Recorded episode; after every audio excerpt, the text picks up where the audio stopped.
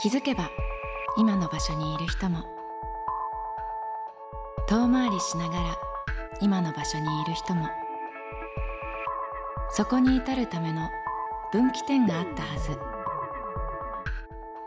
アレキサンドロス磯部博之が気になっている人のその分岐点に迫る「ハッシュタグそれぞれの選択」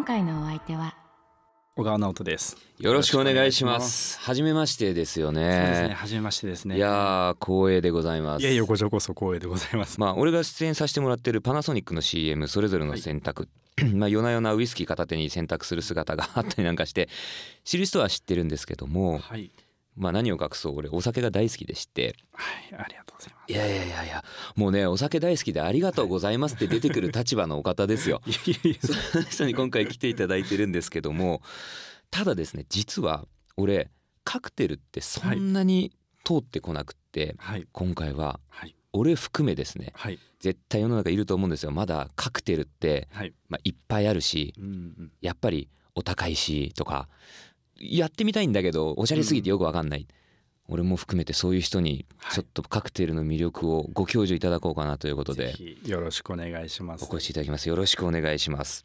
普段小川さん自身はどんなお酒飲まれます、結構そのなんていうんですかねそのバーテンダーの現場立ってる時からお客様に聞かれること多いんですけれども、うんうんどんなお酒が一番好きなんですかとか普段どんなお酒飲まれるんですかって聞かれるんですけど、ええ。あんまり特になくてっていうのはあの何でも好きなんですよ。ああなるほど。その時々で飲みたいものを飲むっていうのが一番好きで。はいはいはい。右に同じくでございます そうですよね。だって暑い時になんか、うん。あのビール飲みたいってなるじゃないですか、はいはい。なんかブリティッシュパブ行って黒ビール飲みたいとかなるじゃないですか。なります。でなんか、はい。あのせっかくねあのハギスみたいなああいう料理が出てきてる時に、なんかねリキュール飲むとかじゃなくて あのウイスキーストレートで飲みながら食べたいとかってなるじゃなはいいですか、はいはいはい本当にそういう感じですね。大いにわかりますね。これもうリスナーの人たち一旦置いといて我々のこの趣味の話でまあ共感してくれればいいかなぐらいの。でもだからやっぱ俺も赤ちょうちんはいのねお店大好きなんですよ。昭和からやってるようなボロボロのああいうところが雰囲気3割増し5割増しみたいな 世界も大いにあり得る。はい。まあそれは音楽も同じだしうん。まあやっぱエンタメの世界ってねこううん。雰囲気ありきでいろいろ変化していくものだっていうのもあるんですけどもはい。やっぱそうなんですね。そうですね、い。まあ本当にそれこそなんかバーテンダーをやっててうん。普段すごいちょっとね有名なバーとか行ってるんでしょ？みたいな言われるんですけど、はいはいはい普通に赤ちょうちんのお店行ってあ行かれます？もう焼き鳥食べながらビールをこう飲んだりとかあいいですね行きましょうか。も行きましょう普通にあの焼酎のハイボールとかね、はいはいはい。飲みながらなんか普通におつまみ食べてとっていうのも好きですし、はいはい。普段仕事でええそういう現場にいることが多いのではい。あの休みの日ぐらいはちょっと気抜いてちょっと赤ちょうちんで飲みたいなとかっていう方がむむしろ強いかもしれないですね。なるほどやっぱそうなりますよね。いや今日も小川さんはバッチリスーツで決めていらして、まあ俺はもうバンティーを着てるっていうね この職業丸出しの格好なんですけど、まあやっぱりオンねこうお仕はい事じゃない時はでもやっぱりそういうふうにリラックスをして、そうですね。なのでまああの修行時代からよく言われてたのが、まあ、そのスイッチのオンとオフっていうところで、はい。しっかり分けなさいとは師匠に言われてたんですけれどもああなるほど。なんでまあ服装からまあスイッチを入れるという意味合いでこうちょっとバシッとあの着るようにはしてるんですけれども。あそうなんですね、はい。い、やその修行時代もね伺いたいんですけど、まあ、ここであの小川さんがどんな方なのか、まあ、軽くプロフィールというか紹介いたしますとまず兵庫県神戸市生まれはい。でニュージーランドそしてオーストラリアへの留学経験後神戸の老舗店でバーテンダーとして修行をされます、はい。ここは今おっしゃってたその修行という部分なんですかね、そうですね。うんうん。あのまあ指示する、まあ、師匠がいて、まあはい本当にあの、まあ、落語家さんとかと一緒だと思うんですけれども、はい。あの弟子にしてくださいってもう叩いていって、まあ、荷物持ちから何から何まで そこから始めてっていう感じですね。それはこの方につきたいっていうこう憧れのバーテンダーさんのところに行ったってことですか、そうですね。なるほどなるほど。まあここはちょっともうちょっと掘りたいんですが、はい。まあその後ですね、さまざまなカクテルのコンペティションで受賞されまして、はい。でカンパリカクテルコンペティションエイジア2018では日本チャンピオンとなり、はい。日本代表としてミラノで開催されたアジア大会に出場されますと。でコンペティションで優勝経験もあるバーテンダーという背景を持ちながらイタリアに本社を構える世界的な洋酒メーカーの日本法人でブランドアンバサダーを務めるという新しいお仕事を開拓されてるということで、でもその修行って何年ぐらいされました？えっとですねまあその師匠についてからは、えっと、6年ほどだったんですけれどもその前にもちょっとバーテンダーとして、はい。あの働いてはいたんですよ。まあそこはどちらかというとカジュアルとまではいかないんですけれども、はい会社的な感じのバーであってこう、まあ、店長がいて下であの見習いがいてみたいな感じだったんですけども、そこで店長とかも務めてマネージャーとかもしたんですけれども、うん。まあ、なんかあのその時に出会ったのが、まあ、その師匠でそこで出会われたんですね。そうですね。あのバーテンダー協会というのがありましてそのバーテンダー協会に勉強のためにあの入会したんですけれどもその時の関西の方のトップをされてたのでそれで出会ってあのそれこそカクテル飲んだ時にもう体もう電気が走るぐらいめちゃめちゃ美味しくてマジですか？こんなカクテル飲んだことないと思ってまあ普通にマティーニだったんですけどはいはいはいこはい。んな美味しいマティーニ飲んだことないと思ってちょっと感動して動けなくなるぐらい。でもうそれで もう弟子になるんだったらこの人のところで弟子になりたいと思ってですね。そうなんですね。そうなんです。ラジオの番組なのに俺が言葉を失いそうになるぐらい。うわすごい。めちゃくちゃ興味ありますね。でもシンプルなカクテルほど。そうですね。なのでまあ修行を始めた時に言われたのがあのウイスキーの水割りを作るのに10年修行しなさいって言われたんですよ。でまあひたすらされさせさせられてたって言ったらあれですけど。いやいやまああの 練習をしていたのが、はい。まあ、グラスにはい。氷と水を入れて、うん数滴ウイスキーを垂らしてはい。混ぜなさいと。うん。でこれで水の味しかしなかったら失敗だと。ウイスキーの香りがしたらよく混ざってると。だからウイスキーの香りを立たせれるように混ぜれるように練習をひたすらしなさいということを言われて毎日毎日それやってました。深すぎるぜ すごい。まあやっぱえー、職人ですね。そうですね。あのお寿司の職人とかとこうに似たような、はい。そうですよね。いやーちょっとこれは飲む側も心、でもあれですよね。飲む側に心して飲みに来てほしいわけではないっていうのがバーテンダーさんのかっこいいところだなと思いますけど、なんかこう自分たちが作ったカクテルを美味しいでしょうみたいな感じで、うん。まあ、お客様にこう提供するのって多分自分たちのエゴだと思うのでじゃなくてそれで自分たちが完成させたものを飲んでまあそれがお口に合わなかったらもうしょうがないかなと思いますし、はいはい。まあ、それで美味しいって言って来てくださる方がいらっしゃったらまあそれだけじゃないですけどそのうん。いろいろなホスピタリティ含めてなんですけれどもそれで満足していただけたら一番かなと思うのでなんかまあよくまあこれも師匠に言われてたのがはいお客様が扉から入ってきて飲み終えて出るまでに少しでも幸せな気分になってくれてたらそれでいいと。この謙虚さよ。す やっぱ刺激になりますね。ちなみにアレキサンドロスというバンドはですね、はい俺は世界一の音楽だ食って帰れバカ野郎っていうスタンスなんでもうラーメン屋で言ったらもう世界一のラーメンだからこれ すごく勉強になります。いやいやいやいや。うーんなるほどなるほど。まあでもやっぱり、はい。まあそこはスタンスはね今違うって申し上げましたがはい。結局満足して帰ってもらわなかったら意味がないっていうところはまあ共通はもちろんしてるんですけどね。いやすっごい面白いですね。いつそのお酒を仕事にしようと思ったというかまあ俺で言うと例えばはい。音楽を仕事にしようと思ったのは大学生の時にうちのボーカルに出会ってっていうことがあるんですけど小川さんの場合ってどうでした？えっとこれは実はそのニュージーランドで学生としてまあその留学してた時にはい。あのまあバーテンダーという職業に出会ったんですけれどもうん。その時あのルームシェアしてたまあ日本人がいたんですけれどもはいはいはい。その人がバーテンダーをしてたんです。あでなるほど。小川さん自身ははいその時は別にそのバーテン関係なくはい、学業あので普通に学生としてはいはいはいはい。やってまして。でまああのちょっと夏休みとかなるとえちょっとうちでバイトしろよみたいな感じでまあ本当にグラスを下げてきてそれを食洗機に突っ込むだけの仕事だったんですけれども、えはい。で終わった後にその人があのちょっとカクテル作るから飲んでいけよみたいな感じでこう飲んだ時に、あカクテルってなんかすごいアーティスティックではい。なんか職人技なんだなっていうところであカクテルって面白いバーテンダーって面白いなと思ってちょっと興味が湧いたんですよ。きっかけって分かんないもんですね本当ね。でもそこに神秘を感じたってことはやっぱ感性タイプの人間なんでしょうね。どうなんですかね。へえでもそこから帰ってきて修行してるわけですもんね。そうですね。なので、まあ、最初に勤めたお店とかで、ええ。あのまあ、やっぱり僕はなんかこうすごい職人になりたかったし、はい。そのまあ磯部さんの前でちょっと言うのもおこがましいんですけど、うん。アーティストみたいになりたかったんですね、そのカクテルのアーティストみたいな感じになりたかったんですけど、はい。まあ、その時当時まあ勤めてたお店で、まあ、そういう話をお客様にすると「何言ってんだよ」って調子乗んだよみたいな 感じでもうあの「お前は酒を作ってりゃいいんだよ」みたいな感じで言われてて、あるあるやな。でなんかあのまあその時の上司も「はい。あの何かっこつけたこと言ってんだよ」って言ってもうあの着々と仕事をこなせよみたいな感じだったんですね。でその時にこういやなんかこう自分がそのそういうふうに考えてるのがおかしいことなのか、うん。それともそこを突き進むのかどうかっていうところを考えていてはい。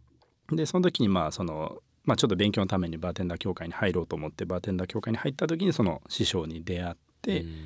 でそのまあ挨拶がてらに行ってマーティーニを飲んだ時にそのはい。めちゃめちゃ美味しいってなったんですけれども、はい。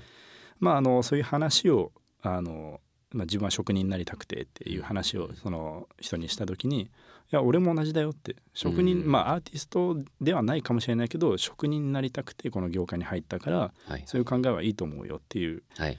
あなんか本当に自分が思うことを突き進んでやりたいなってその時思ったんですよね。はい。はい。はい。でまあそのお店をまあこういう理由で辞めたいですって言って、うん。それでまあそのちょっと期間を置いて辞めてまあその師匠のところに、まあ、弟子にしてくださいって言いに行ってそこからまあ弟子の生活がスタートするわけなんですけれど、なるほど。はい、完全に出会いですそうねですね。その時ちなみにご両親にお話とかってされました？しました。どうでした、はい、あの最初は本当に海外まで留学行かせて、確かに。まあまあちょっとねあの言い方悪いですけど、夜の人間になるのみたいな感じだったんですけど、まあ、まあ夜も昼も、まあ、僕は関係ないと思ってたんで、うんあのまあ、自分がやりたいことをちょっとしばらくさせてほしいという話をしてはい。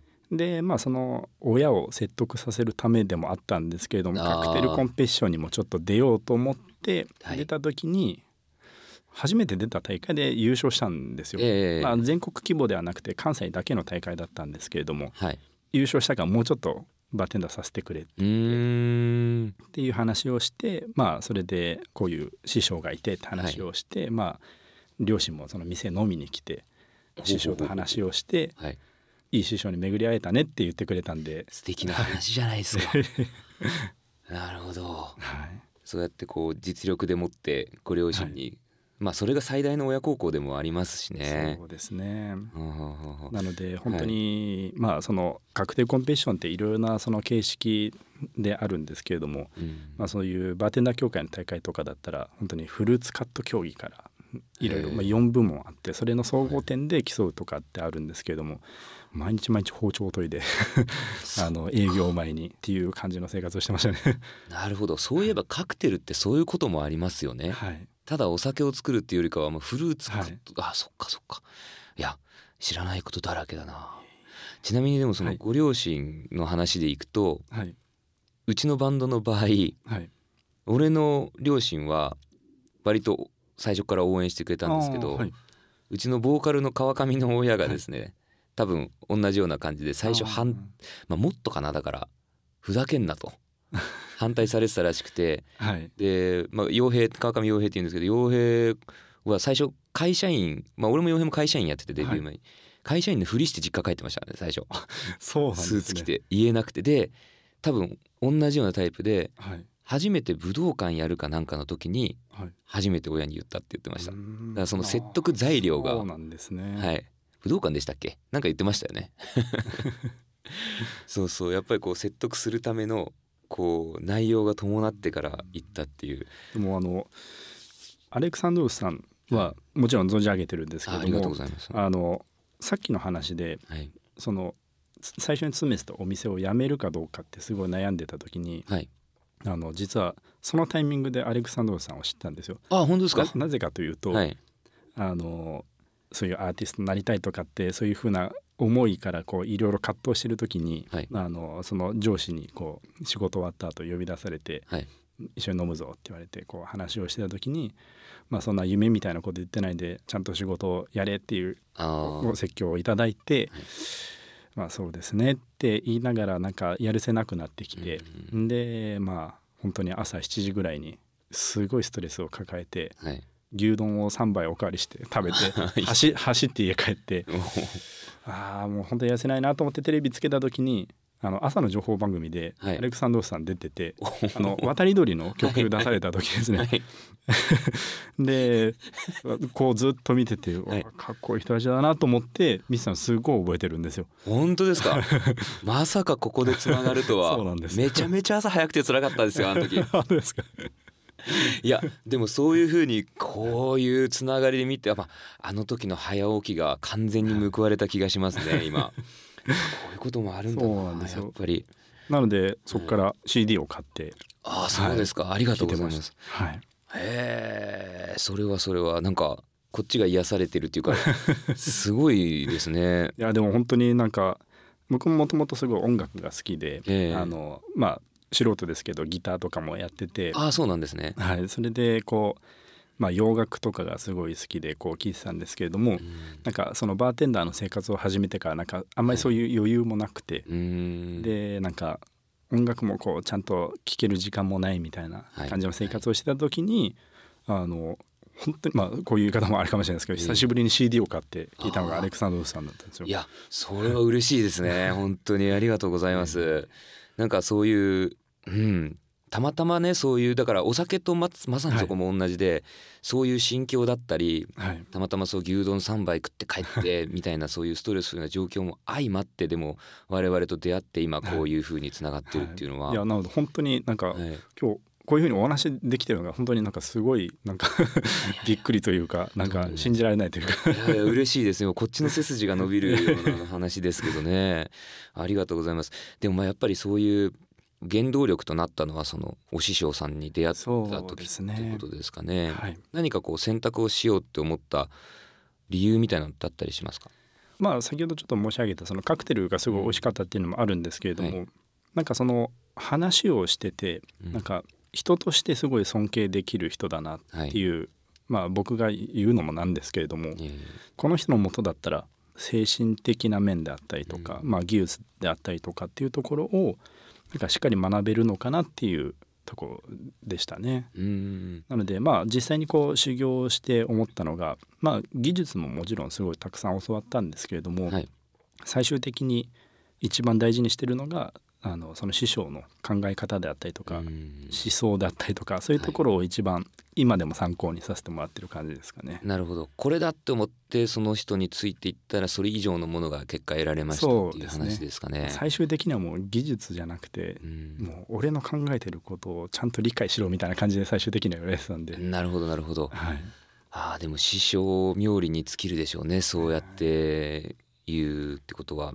うん。でもあのちなみにですけれども、はいあのカンパニーカクテルコンペティションで、はい。その優勝した時のカクテルはいはいはい。で使った機材がパナソニックさんの あのブレンダーだったんです。なるほど。我々この番組の心強い サポーターを買って出てくださってるパナソニック製。あそうだったんですね。そうな。んです。そのまあ、はい。そういうジェラート系のカクテルを作りたいってなった時に、はいまあ、実際レシピを固めて分量とかもものすごく計算して作ってええ。ブレンダー回して試飲してみたら合ってるんだけど何か間違ってる気がするみたいなええ。感覚に陥ってはい。何が違うんだろうなって。でも分量ちょっとでも変えるとなんか違う味になっちゃうっていう。で分量は合ってるんだろうなと思ってはい。思い切ってはい。十数台はい。別々のメーカーさんのもので揃えてええ。一つ作ってたんですよ。へそしたらパナソニックさんのはい。ブレンダーだけ本当にイメージにぴったりの味ができてこれだと思って。えすごっ。そうなんですね。そうなんですよ。そう。ちょっとあの 俺の代わりに今後この番組の MC やります？あでもそうなんでもそれはやっぱパナソニック製の功績というか。そうですね。なんかはい。まあそのカクテルを作るためだけにはその他のメーカーさんのブレンダーって作ると氷の粒がなんか若干残ったりとかなんかこうすごいエアリーななんかああなるほどなるほど、はいはい、味わいになってえなんか違うんですよ。なんかもっとこうジェラートのようなぺったりとしたなんかおー。まとわりつく食感が欲しくてみたいなところでパナソニックさんを使うと氷の粒がきれいになくなってですえごい食感が本当にジェラートみたいになるんですよ。これだと思ってパナソニックなるほどなるほど。へえじゃあアレキサンドロスともパナソニックともご縁があるということで。そうですね しかもあの、はいはい。本当になんかあの嘘ではないですよ。いやいや分かってます分かってます。そんなあのこの日のために用意したとかそういう話じゃないですよ。いやーでもしかもそのそれぞれの選択っていうまあこの趣旨でやってるコーナーなんですけどもその選択の内容も、はい。まあ、リスナー毎回言うんですけどリスナーさんの中にもやっぱり今後の人生どっちにしようかな、ん。特にこう人と違う、まあ、人と違うって言い方も変ですけどね、うん。自分にとってこうやりたい道っていうのがなかなかこう周りに賛同されなかった時にどうするかで悩んでる人たちまあたくさんいると思うし、はい。まあ、我々もねその一人だったわけですけど過去には。でもやっぱりこう師匠さんが小川さんに対してこう開いてくれた道っていうのがあるしそこから小川さんがこう自分で切り開いてきた道。それを今回聞いてまた道が切り開かれるリスナーの方がいるって思うと相当あのいいお話聞けたなと。ありがとうございます。ありがとうございます。何かしら参考になればいいんですけれども。いやいやめちゃめちゃ参考になると思います。はい、まあ言われてもええ。突き進んでなんか自分がこうまあ第一人者になるじゃないですけどそうですね。そういうふうなことができたら面白いなとはずっと思ってましたね。いやーさすがでございます。そんな小川さんですが、まあ、まだまだ今後もね分岐点たくさんあってそれでそれぞれの選択をされていくとは思うんですけども、まあ、今おっしゃったみたいに今後どんどんこう影響を与える立場になっていく中で具体的に何かこうやってみたいことというか自分がななりたい立場像だったり何でもいいんですけども何か将来像あったりしますか？そうですね。あのーまあブランドアンバサダーってこのお酒業界っていうのが、まあ、結構本当に特殊な世界というか、まあ、その海外とかでは本当にプロのバーテンダーがうん。あのはい。活躍されてるっていう場面が多いんですけど日本はあの、まあ、そういうふうにアンバサダーをバーテンダーから引っ張っていくっていうことを今までしてこなかったのでえなので、まあ、まあそういう意味では第一人者になれたらいいなっていうのと同時に、はい。まあ、そのためには何をするかっていうところでは、まあ、あの今回こういうふうにあのご一緒させてもらったりとかもそうなんですけれども、なんかお酒っていう枠だけじゃなくて、はい。い、ろいろなこととこう、まあ、音楽であったりとか、うんアートであったりとかいろんなこととこうコラボして世界観を広めていけたらもっと面白いかなっていうことは考えてますね。ああ面白いですね、はい、いやもう今回は本当に貴重なお話たくさんありがとうございました。ありがとうございます。ハッシュタグそれぞれの選択。アレキサンドロス磯部博之が気になっている人の分岐点をお聞きする「ハッシュタグそれぞれの選択」ぜひともあなたの感想をお聞かせください次回はどんな方をお迎えするのでしょうか？どうぞお聞き逃しなく。さあというわけでここからなんとエキストラコーナーということで フリートークタイムフリーですかトークですね。もう何でもいいです。脱線も何でもありなんですけど一応台本には、まあ、各地世界のバー行かれてると思うんですけどもはい。ここのバーはいいとかはい。そういうおすすめがあればはい。ぜひ聞いてみたいなっていうのがあってまあもちろん聞いても俺知らないのがほとんどだと思うんですけどもいえいえ。知ってる方がリスナーの中にいるかもしれないのとあとまあ今後ちょっとワールドツアーなんかやっちゃった日にははい。訪れられたらいいなって思うんですけど。海外ではちょっとはい。去年、あのまあ、ゲストバーテンダーという形でイベントであの招待していただいたお店があるんですけれども、あのドイツのミュンヘンに、はいあのシューマンズバーってあって。あはいはいはい。それあれですわ。俺記事で読みましたね。あ本当ですか、はい。あのシューマンズバーはそのシューマンさんという方がされてるんですけれども、本当にあの世界的に有名な方であのカクテルブックとかも出版されてる方ではい。で本当にあのバーテンダーのレジェンドって言われてるんですけれども、ええ。ー、75、6歳ぐらいの方だったと思うんですけれども、え。何がすごいってなんかやっぱりそのさっきの師匠の話じゃないんですけどそのバーテンダーとしてのライフスタイルっていうのがすごい面白くて、ええ。まあ何日間かいたんですけどもイベントの前にこう朝ホテルで寝てたら電話がかかってきて今どこにいる?」はい。ホテルで寝てるよ」っつったら「ここここに来い」みたいな感じで言われるんですね。であの行ったらまあその彼が経営してる朝からやってるカフェバーみたいなのがあるんですけれども、そこで朝ごはん一緒に食べてはい。でちょっとシャンパン飲んではいでなんかシューマンさんはポケットにあのクロワッサンを突っ込んでじゃあちょっと次行くぞみたいな感じで 出ていくんですね。だいぶキャラ濃いですね。であのちょっと街の中ぐるっと回って散歩してはい。でシューマンズバーにあの昼前に着いてはい。でそこであのちょっと準備するから手伝ってって言われて、まあ、そこのあのまあいわゆるまあ海外のバーってあのお酒だけじゃなくて料理とかも出されてるとこが多いと思うんですけれども、うんあの裏庭でひたすらそのシューマンさんがじゃがいもを剥いてるんですよ。手伝えって言われてずっとじゃがいもの皮を剥いて、はい。何百個って剥いて でそこからカクテルの仕込みをするからって、まあ、ヘッドバーテンダーの方がいらっしゃって、まあはい、一緒に手伝ってはいはい。であの、まあ、夕方前になるとあのみんなでご飯食べようって言ってそのシェフがご飯出してくれるんでみんなで本当にあのラピュタのあのはい。なんか食事シーンみたいな感じでみんなこうやってもりもりこう取って食べてでじゃあ今から仕事しようみたいな感じで仕事をして10時ぐらいにはもう帰っていくんですけどそのシューマンさんは。でその後2時ぐらいまでお店をやってみたいな感じで。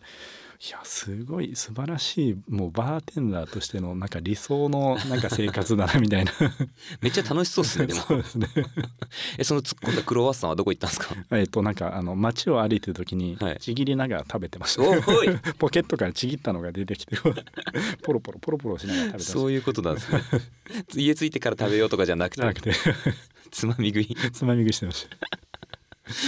おもろいなまあカクテルとかももちろん美味しいですし、はい。なんか店の雰囲気とかもすごい面白いんでぜひもし、はい。はい、ミュンヘン行かれることがあれば、そうですね。はい。まあ、ミュンヘン行かれたらビールを飲むことが、まあ、まず先決だと思うんですけど。いやもうねドイツのあのソーセージ祭りでしたっけ？はいありますね。あもうね俺のための祭りだと思ってるぐらいもうぜひ行ってみたいですけど。俺でもそれで言ったら、グラスゴーではい。立ち寄ったポットスティルっていうバーがあってはい。なんか有名なバーらしいんですけうど、ん。雰囲気がめっちゃかっこよかったですよ。あ本当ですか。はいでなんかこう BGM もずーっとこうロックバンド流れてるんですけどらもちろん知らないバンドもいてでもぜ調べたら全部グラスゴー出身のアーティストなんですよ。あそうなんですか。そこもかっけーと思って。えー。もう地元の音楽だけでこんだけ層が厚いし。うんでも木の棚何メートルだあれ。もう全然人間がはしごを使わないと届かないぐらいまで全部ウイスキーびっしりで世界のウイスキーがあって。でも店員さんがスニーカーとか靴のまんまそのカウンターよじ登ってこうお酒とえー。多分昔からそういうはい。そこのバーの風習なんでしょうけどうん。結構ローカルの方が多くてにぎわっててそこは行ったことないですか？ないですね。でもポットシルってもう本当にそのままウイスキー専門って感じの名前ですね。そのまんまっすよね。でもあのロゴもあれなんですよ。モットっていうのはあれがそのまんま。はい。